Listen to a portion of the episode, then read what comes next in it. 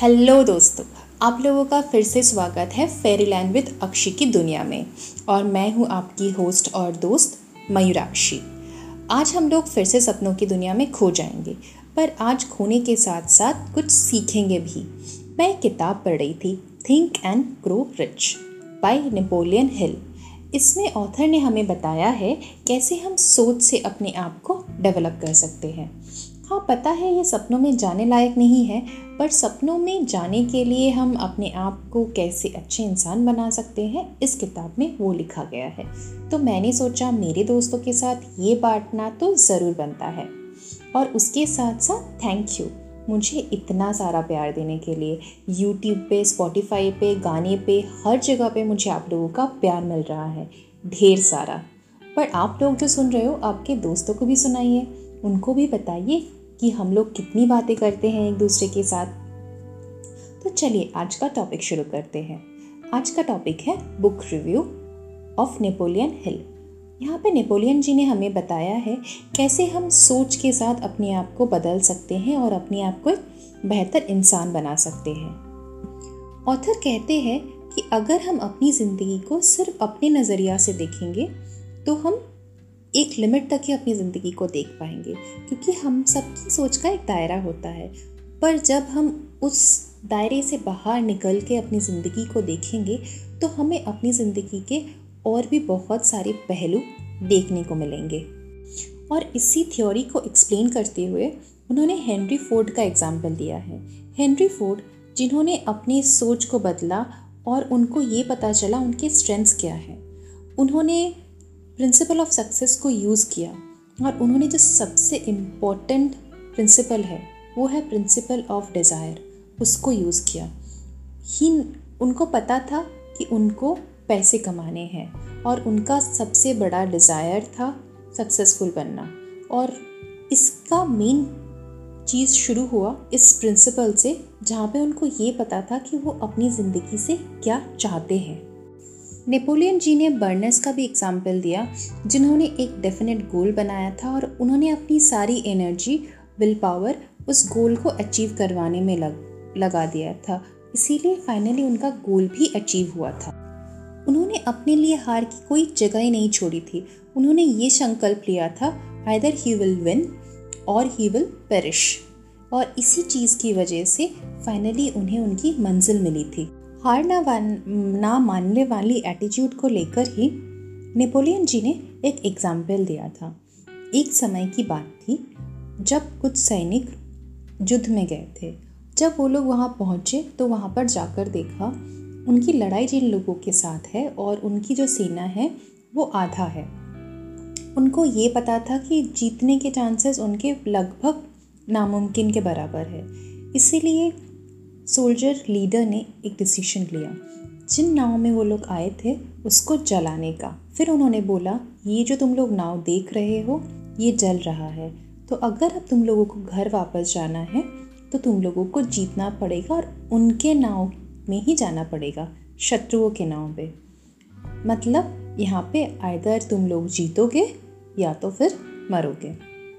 और आपको पता है उसका आउटकम क्या हुआ?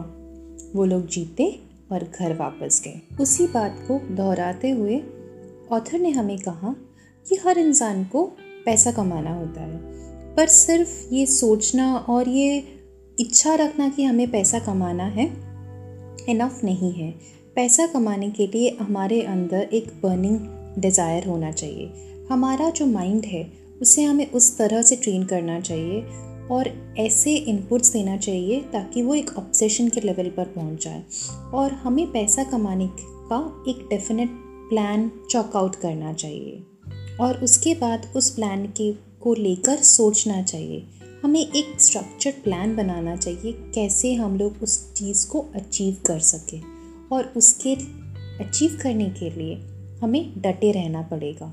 जितना भी फेलियर आए हम फिर भी नहीं हार सकते, हमें उस अपने लक्ष्य की तरफ आगे बढ़ते ही रहना पड़ेगा। हमें अपने लक्ष्य की तरफ एक प्लान के साथ और धीरज के साथ आगे बढ़ना पड़ेगा, फिर हमारा लक्ष्य ज़रूर कामयाब होगा और हमारे सारे सपने ज़रूर साकार होंगे। और अपने सपनों को साकार करने के लिए नेपोलियन जी ने हमारे साथ एक प्लान शेयर किया है, कैसे हम अपने डिज़ायर को एक बर्निंग डिज़ायर में कन्वर्ट कर सकते हैं, कैसे हम अपने लक्ष्य को पा सकते हैं, हम अपनी इच्छा शक्ति को कैसे बहुत अच्छा कर सकते हैं और कैसे अपने लक्ष्य तक पहुंचते हैं। उसके लिए उन्होंने पाँच छः स्टेप्स बताया है। सबसे इम्पॉर्टेंट स्टेप है कि हमें पहले अपने माइंड में ये क्लियर होना चाहिए हमें कितना पैसा चाहिए, और फिर हमें ये सोचना चाहिए कि हम उसके बदले क्या देने के लिए तैयार हैं, और फिर हमें एक दिन तय करना है जिसके अंदर हम अपने लक्ष्य को पाना चाहते हैं। चौथा स्टेप है कि हमें उस लक्ष्य को पाने के लिए एक प्लान क्रिएट करना पड़ेगा, और पांचवा स्टेप है कि हमें उन सारे स्टेप्स को एक पेपर में लिखना पड़ेगा ताकि हमें पता हो कि हम क्या चाहते हैं, कितना पैसा चाहते हैं और किस तरह से उसे कमाना चाहते हैं। और सबसे आखिरी स्टेप, हर रोज़ हमें दिन में उन सारी चीज़ों को एक बार जोर से पढ़ना पड़ेगा। इसको करने से हमारे दिमाग में बैठ जाएगा कि हमारा लक्ष्य क्या है और हम उस लक्ष्य की तरफ कैसे बढ़ेंगे। हो सकता है शुरू में हमारे पास पूरा प्रॉपर प्लान नहीं होगा, पर धीरे धीरे हम जितना ये करते जाएंगे हमारे पास ये वे उतना क्लियर होता चला जाएगा और हमारा माइंड ट्रेन हो जाएगा हमें अपने लक्ष्य तक पहुंचाने के लिए। हम कामयाबी की बात तो हमेशा करते हैं, सब लोग उगते हुए सूरज को सलाम करते हैं, बट उगने से पहले सूरज डूबती भी है। नेपोलियन जी भी यही बात कहते हैं कि अगर हम फेल नहीं होंगे तो सक्सेस कितना ज़्यादा अच्छा है उसे हम फील ही नहीं कर पाएंगे। विश्वास सबसे बड़ा चीज़ होता है, विश्वास से ही इंसान कोई भी जंग जीत सकता है, विश्वास से ही हमारे अंदर स्ट्रॉन्ग इच्छा शक्ति पैदा होती है और उससे ही हम अपने हर सपने को हकीकत बनाने का जज्बा रखते हैं। किसी भी नामुमकिन चीज़ को पाने का सबसे बड़ा स्टेप है उसके बारे में सोचना, अपने दिमाग को उस बारे में ट्रेन करना और फाइनली उसके लिए एक इच्छा शक्ति होना। जितना हम अपने आप को ट्रेन करेंगे उतना ही हम अपने लक्ष्य के करीब होंगे। हमें हमारे सपनों को साकार करने के लिए सबसे पहले हम अपने आप को ट्रेन करेंगे, फिर उसके लिए अपनी इच्छा शक्ति जगाएंगे, और उसके बाद थर्ड स्टेप है विश्वास की शक्ति। जब हम अपनी सोच के साथ, विश्वास के साथ अपनी इच्छा शक्ति को इस्तेमाल करेंगे तब हम अपने लक्ष्य में पहुंचने के लिए और ज़्यादा खुद को तैयार कर चुके होंगे। विश्वास एक बहुत बड़ी शक्ति होती है। हो सकता है हमने अपने लक्ष्य को नहीं पाया है, लेकिन अगर हम हर रोज़ सोचें कि हम अपने लक्ष्य को पा चुके हैं और उसको लेकर सपने देखें और अपने आप को हर रोज़ बोले कि ये मेरा लक्ष्य है और मुझे ऐसे अपने लक्ष्य को पाना है, तो धीरे धीरे हमारा दिमाग भी इस बात को यकीन करने लगता है और हमारे अवचेतन मन में ये बात बैठ जाता है, और फिर हमारा अवचेतन मन हमें धीरे धीरे उस रास्ते तक पहुँचने का तरीका बताता है। विश्वास के साथ हम जब अपनी चिंता शक्ति और इच्छा शक्ति को मिक्स कर देते हैं तो उसका जो परिणाम होता है वो हम बताकर आपको समझा नहीं सकते, वो सिर्फ हम फील कर सकते हैं। और ऑथर हमें यही बार बार बोल रहे हैं अपने दिमाग को कैसे बनाना है, कैसे हम हमारे अंतर में छुपी हर शक्ति को इस्तेमाल कर कर हम अपने सपनों साकार कर सकते हैं। हमारे माइंड के दो पार्ट होते हैं, एक है कॉन्शियस माइंड, एक है सबकॉन्शियस माइंड। कॉन्शियस माइंड वो पार्ट होता है जहाँ से हम सोचते हैं। कॉन्शियस माइंड मान लीजिए एक फ़िल्टर की तरह है जो हमें ये बताता है कि हमें किस चीज़ के बारे में सोचना चाहिए और किस चीज़ के बारे में नहीं सोचना चाहिए, हम कैसे काम करेंगे, क्या करेंगे, ये सारे डिसीशंस कॉन्शियस माइंड से होता है। कॉन्शियस माइंड के इस्तेमाल से ही हम यूजुअली रीजनिंग करते हैं, बट सबकॉन्शियस माइंड वैसा माइंड है जिसके ऊपर हमारा कोई कंट्रोल नहीं है। पर धीरे धीरे हम अपने कॉन्शियस माइंड को ट्रेन करते करते हम सबकॉन्शियस माइंड को डेवलप कर सकते हैं, और हमारी मैक्सिमम शक्तियाँ छुपी होती है सबकॉन्शियस माइंड से। सबकॉन्शियस माइंड जब कॉन्शियस माइंड के साथ एक ही तार में जुड़ जाता है, वहीं से हमारे सारे सपनों को साकार होने का रास्ता आता है। हमारे दिमाग में जो भी सवाल होते हैं उस सब का जवाब धीरे धीरे सबकॉन्शियस माइंड देने लगती है, पर उसके लिए हमें सबसे पहले सबकॉन्शियस माइंड को एक्टिवेट करना पड़ता है। और वो कैसे कर सकते हैं? बर्निंग डिज़ायर और फेथ के साथ। सबकॉन्शियस माइंड के पास भी हमारे दिमाग में जो भी इंफॉर्मेशन जाती है सब कुछ होता है, पर हमारा कॉन्शियस माइंड का काम है जज करना, फिल्टर करना, हमें बताना क्या सही है क्या गलत है। पर सबकॉन्शियस माइंड मान लो एक छोटे बच्चे की तरह है जिसके पास इतना वक्त नहीं है ना उतना सोचने की क्षमता है।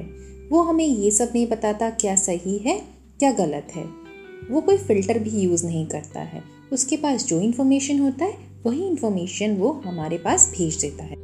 सबकॉन्शियस माइंड कोई भी चीज़ भूलता भी नहीं है, इसीलिए सबसे अच्छा तरीका अपने सबकॉन्शियस माइंड को ट्रेन करने का है एफर्मेशन। अगर हम हर रोज़ सेम चीज़ को रिपीट करेंगे और अपने ब्रेन को बताएंगे कि ये हमें अचीव करना है, तो धीरे धीरे वो हमारे सबकॉन्शियस माइंड पे बैठ जाएगी और फिर वो हमें रास्ता दिखाएगा और हमारा सबकॉन्शियस माइंड एक्टिवेट हो जाएगा। और सबसे इम्पॉर्टेंट टूल अपने सबकॉन्शियस माइंड को एक्टिवेट करने के लिए है इमोशन ऑफ फेथ। जितना हम खुद अपने सपनों पर विश्वास करेंगे उतना ही हमारा माइंड ट्रेन होगा और हमारे दिमाग को लगेगा कि हाँ ये पॉसिबल है। वरना बहुत बार होता है हमारा, अगर हम खुद ही अपने आप को बोले कि तुमने इतना बड़ा सपना देखा है जो करना नामुमकिन है, तो हमारा दिमाग भी वही मान लेता है। और अगर हम हर रोज़ सुबह उठ के अपने आप को बोले ये करना मुमकिन है, तो धीरे धीरे हमारा मन, दिमाग सब कुछ एक ही ट्रैक में चलने लगता है और वो इस बात को विश्वास करने लगता है कि हाँ नामुमकिन को भी करना मुमकिन है। इससे धीरे धीरे हमारी एबिलिटीज़ भी डेवलप होने लगती है और हमारा दिमाग सिर्फ तेज़ होता है ऐसा नहीं है, हमारा पूरा बॉडी लैंग्वेज बदल जाता है और हम एक अपने ही बेहतर वर्जन बनते हैं, क्योंकि हमें पता है कि हम जो करना चाहते हैं हम वो कर सकते हैं और हमारा खुद पर विश्वास बढ़ता है और इससे हमारे लक्ष्य पर पहुंचने का हमारा संभावना और भी बहुत ज़्यादा बढ़ जाती है। हमारे बॉडी के पांच सेंसेस हैं, sight, smell, taste, hearing and touch. और इन सारे सेंसेस के साथ हम अपने आप को और ज़्यादा डेवलप कर सकते हैं। इन सारे सेंसेस के थ्रू हमारे बॉडी में जो भी स्टिमुलन एक्टिव होता है उसके सहारे हमारा माइंड भी और ज़्यादा एक्टिव हो जाता है। ऑथर कहते हैं हम इन सारे सेंसेस के सहारे जो भी देखते हैं, फील करते हैं, इन सब का हमारे दिमाग पे एक इम्पैक्ट होता है और उसी इम्पैक्ट के साथ हमारा माइंड और ट्रेन होता है। हमारे सारे सेंसेस से हम जो कुछ भी देखते हैं, सुनते हैं, उसका हमारे दिमाग पर एक असर होता है जो हमारे कॉन्शियस माइंड को इफ़ेक्ट करते हैं। इसीलिए ऑथर बोलते हैं हमें जो भी देखना है, सुनना है, उस हर चीज़ को हमें अपने गोल से रिलेटेड रखना चाहिए। अगर हम ऐसा रखेंगे तो हम जिस रास्ते पे निकले हैं अपने दिमाग को ट्रेन करने का, वो रिज़ल्ट हम जल्दी पा सकेंगे। क्योंकि सबकॉन्शियस माइंड मान लीजिए एक छोटे से बच्चे की तरह है जिसको कुछ नहीं पता किधर जाना है, कैसे जाना है, जो सिर्फ वही करता है जो उसको खुद समझ आता है। बट कॉन्शियस माइंड एक बड़ा बच्चा है जिसको फ़िल्टर करना आता है, जिसको पता है कैसे जाना है। तो अगर हम उसको बुरी चीज़ें दिखाएंगे और जो हमारा लक्ष्य है उसकी तरफ नहीं लेकर जाएंगे, तो वो फिर बदमाश टीनेजर बच्चे की तरह इधर उधर भागता रह जाएगा और उसको एक्चुअली में पढ़ाई करना है वो भूल जाएगा। और सबकॉन्शियस माइंड तो छोटा सा बच्चा है, उसको पता ही नहीं कैसे क्या काम करना है, इसीलिए वो तो सब कुछ ही भूल जाएगा। इसीलिए ऑथर कहते हैं कि हमें हमेशा पूरे दिन में अपने आप को बहुत ही ट्रेन करके रखना चाहिए, क्योंकि हम क्या देख रहे हैं, क्या सुन रहे हैं, उसका असर हमारे दिमाग पे पड़ रहा है। जितना हम अपने डिज़ायर के बारे में सोचेंगे, उसके लिए प्लान करेंगे, तो धीरे धीरे हम दोनों माइंड को एक साथ ट्रेन कर लेंगे। फिर एक ऐसा वक्त आएगा कि हमें इन चीज़ों के बारे में उतना सोचने की भी ज़रूरत नहीं पड़ेगी, क्योंकि हमारा सबकॉन्शियस माइंड ट्रेन हो जाएगा। हमारे छोटे बच्चे को पता चल जाएगा कि कैसे चलना है और एक बार वो चलना सीख जाएगा तो वो खुद ब खुद चलेगा।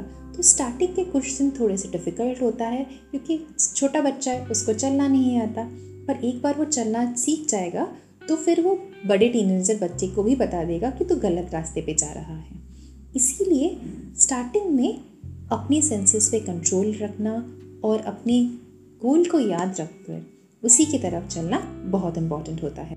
ऑथर कहते हैं मनुष्य के पास एक बहुत पावरफुल टूल होता है, वो टूल है अपनी किस्मत को खुद बनाने का पावर, क्योंकि हम अपने सबकॉन्शियस माइंड को ट्रेन कर सकते हैं और इसी पावर के साथ हम कुछ भी कर सकते हैं। पर इसके लिए हमें खुद को ट्रेन करना पड़ेगा और खुद पर विश्वास करना पड़ेगा और खुद की इच्छा शक्ति को बहुत ज़्यादा प्रबल करना पड़ेगा।